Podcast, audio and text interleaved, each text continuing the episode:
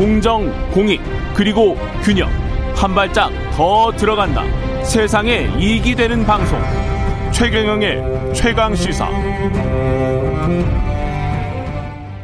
예, 이제 국민의힘 상황 좀 알아보겠습니다. 이준석 국민의힘 대표가 지방선거 직후 당의 공천제도 개혁하겠다면서 혁신위원회를 출범했는데 이런저런 아, 이른바 이제 윤회관으로 분류되는 의원들 사이에서 견제 목소리가 나오고 있습니다. 천하람 전남 순천갑 당협위원장이고요. 혁신위에 가장 먼저 합류한 분입니다. 전화로 연결돼 있습니다. 안녕하세요, 위원장님. 예. 예. 예, 전남 순천의 천하람입니다. 예.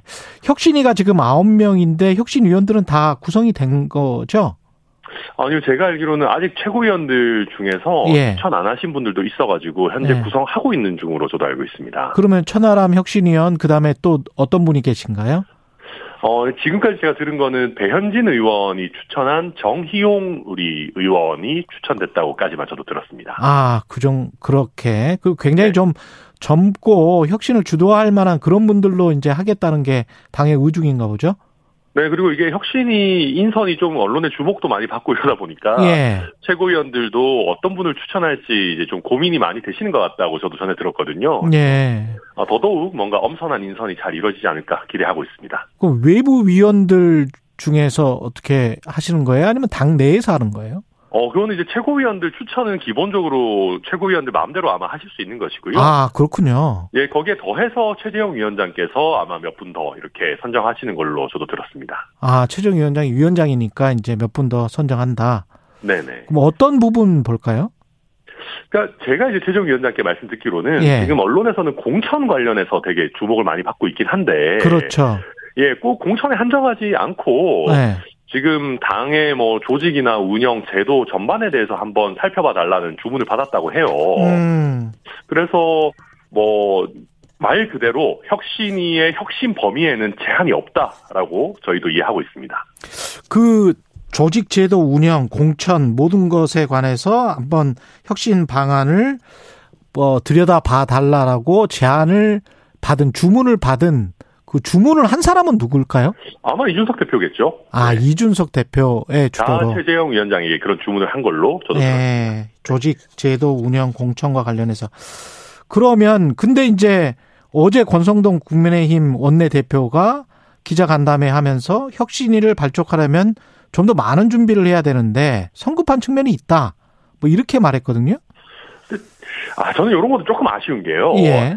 이게 저희가 그 대, 지선 대승하고 나서 이게 혁신이라는 키워드를 먼저 선점한 좋은 국면이었는데 이게 약간 이제 당내에서 비판 같은 것들이 나오면서 조금 권력 투쟁처럼 비춰지는 면이 있는 거에 대해서 저는 일단 조금 아쉬운 마음을 금할 수가 없고요. 그런 그러네요. 예. 네, 또 한 가지는 음. 사실 저희가 당내에서 무슨 위원회 만들 때요. 음.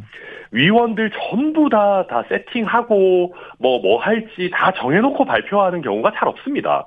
예. 예. 저도 뭐 당내 여러 위원회 해봤고, 뭐 약자와의 동행위원회니 뭐 많이 해봤습니다만은, 보통 위원장 정도 결정되고, 큰 틀에서 역할 결정되면, 언론에 공식 발표를 하든 아니면 일정 부분 이렇게 공개가 되든 되는 게 일반적이거든요. 음. 그리고 혁신이라는 거는 저희가 기존에 많이 해봤고, 뭐 범위를 최고위에서 미리 혁신의 범위를 제한한다 이런 전례는 없었기 때문에 네. 위원장 정도 결정됐다면 저는 충분히 발표할 수 있고 더더군다나 위원장이 마음대로 인선을 하는 것도 아니고 최고위원들께 한 분씩 추천을 받는 이런 어, 큰 틀의 룰도 정해져 있는데 네. 이게 성급했다라고 볼 일인가? 저는 좀 동의하기가 어렵습니다. 이기자마자 왜 혁신을 그러면 이준석 당 대표는 주장했을까요? 그러니까 저는 그렇게 생각합니다. 물론 음. 이게 정치공학적으로 저희가 혁신의 키워드를 선점하는 면도 있겠죠. 예. 근데 그거보다 실질적으로 더 중요한 거는요. 어, 제도 개혁, 특히 공천 관련한 제도 개혁은 음. 공천과 시간이 최대한 떨어져 있을 때 해야 됩니다. 예. 그러니까 제가 이번에 지방선거 공천관리위원도 최재형 위원장이랑 같이 했었었는데요. 아, 예. 저희가 공천 관련해서 아 이거는 좀 이상하다, 규칙이 좀 이상하다, 아니면 관행이 좀 이상하다라는 얘기를 꺼낼 때마다 제일 많이 들은 답변이 그걸 지금 손대면 안 된다라는 거였거든요. 아, 선거 앞두고 있어서. 그렇죠. 그러니까 네. 민주당 같은 경우도 똑같지 않겠습니까? 지금 전당대회 룰을 이제 와서 바꾸니 마느니 하니까 어마어마한 잡음이 생기는 거 아니겠어요? 그러네요. 예. 그래서 지금 총선을 한 2년 앞둔 현재 시점이 뭐 특정한 사람에게 유리하니 불리하니 이런 잡음 안 나오고 공천 제도를 깔끔하게 정비할 수 있는 저는 최적의 시기이기 때문에 음. 이준석 대표가 뭐 당 생활 한 10년 했으니까 누구보다 그런 거 잘 알지 않겠습니까? 예. 그래서 혁신위를 좀 빨리 띄운 거다. 오히려 오해 살 가능성을 줄이기 위해서 저는 빨리 띄웠다라고 어 뭐 생각하고 있습니다. 그 정진석 의원이 중진으로서 뭐 윤회관으로 불리기도 하고 그런 네.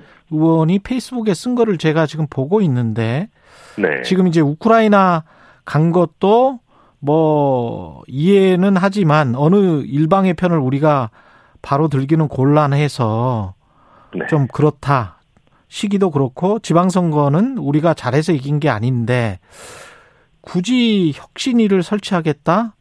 이게 먼저인가? 그리고 지방선거 때 이준석 당대표가 제대로 중심을 잡았냐? 뭐 이렇게 이야기를 하고 있거든요. 어, 근데 그 지방선거 때 이준석 대표가 정말 많은 활약을 하고 이준석 음. 대표가 많은 곳에 지원 유세를 다니고 또 음. 지원 유세를 갔던 곳들의 어, 성적이 나쁘지 않다라는 것은 이미 다 팩트로 증명이 되는 것이거든요. 그래서 예.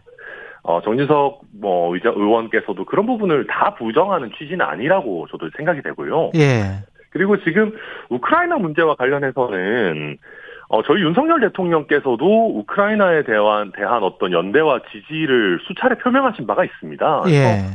특히나 이 이준석 대표의 방문도 외교부라든지 이런 곳에 다 협조를 거쳐서 이루어졌던 것이고 음. 대통령실에서도 뭐 우리가 이 대표의 방문에 대해서 난색을 표한 적이 없다라고 이제 얘기를 하고 있는 상황이거든요. 예. 그래서 우리가 우리 여당의 대표가 특히 전쟁을 하고 있는 지역에 가서 어떤 연대와 지지의 제스처를 하는 거는 오히려 응원을 해줘야 되는 일이 아닌가. 그리고 정진석 의원께서도 최근에 그 우크라이나 국회의원과 함께 이렇게 해서 우, 우크라이나에 대한 연대를 표시한 바가 있으시거든요. 예. 그래서 이거는 비판할 일은 저는 전혀 아니라고 생각하고 예. 또 저희가 여당이니까 정부를 도와야 된다. 당연한 얘기죠. 그런데 저희가 그냥 정부 잘해라 잘해라 응원하는 치어리더가 아니지 않습니까? 어, 그렇죠. 그렇다면 오히려 저희가 정부를 돕는 가장 중요한 것은 국민의힘의 정당 지지율을 높게 가져가고 궁극적으로는 총선에서 저희가 과반 의석을 얻어서 정부에 힘을 실어줄 수가 있어야 되는데 예. 음. 저- 그 저는 이준석 대표가 하려는 게 저는 바로 그거라고 생각하거든요. 공천을 조금 더 잘해서 음. 다음 총선에서 이겨보자라는 게 이준석 대표의 뜻이라고 저는 생각하고 뭐 이준석 대표에 대한 다양한 평가가 있겠습니다만은 예.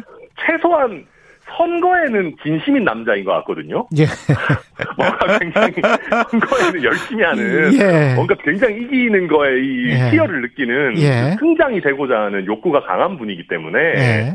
저는 여기서 뭐 이준석 대표가 2년 뒤를 미리 내다봐서 자기 사람 알받기 하려고 하고 뭐 지분 챙기려고 하고 그럴 사람은 아니라고 생각하고 음. 저희 혁신위원회가 그런 정도의 지분을 챙겨줄 수 있을 만한 뭐 정치적인 힘이나 역, 역량 같은 게 있지도 않을 겁니다.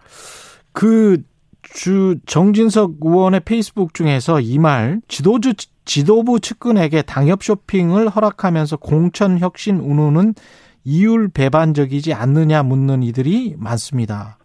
이게 무슨 이야기일까요? 그러니까 저도 그 보니까 아마 정미경 최고위원이 분당 의뢰 그 당협위원장을 맡게 음. 되는 것을 비판하는 걸로 해석한 아. 기사들이 있더라고요.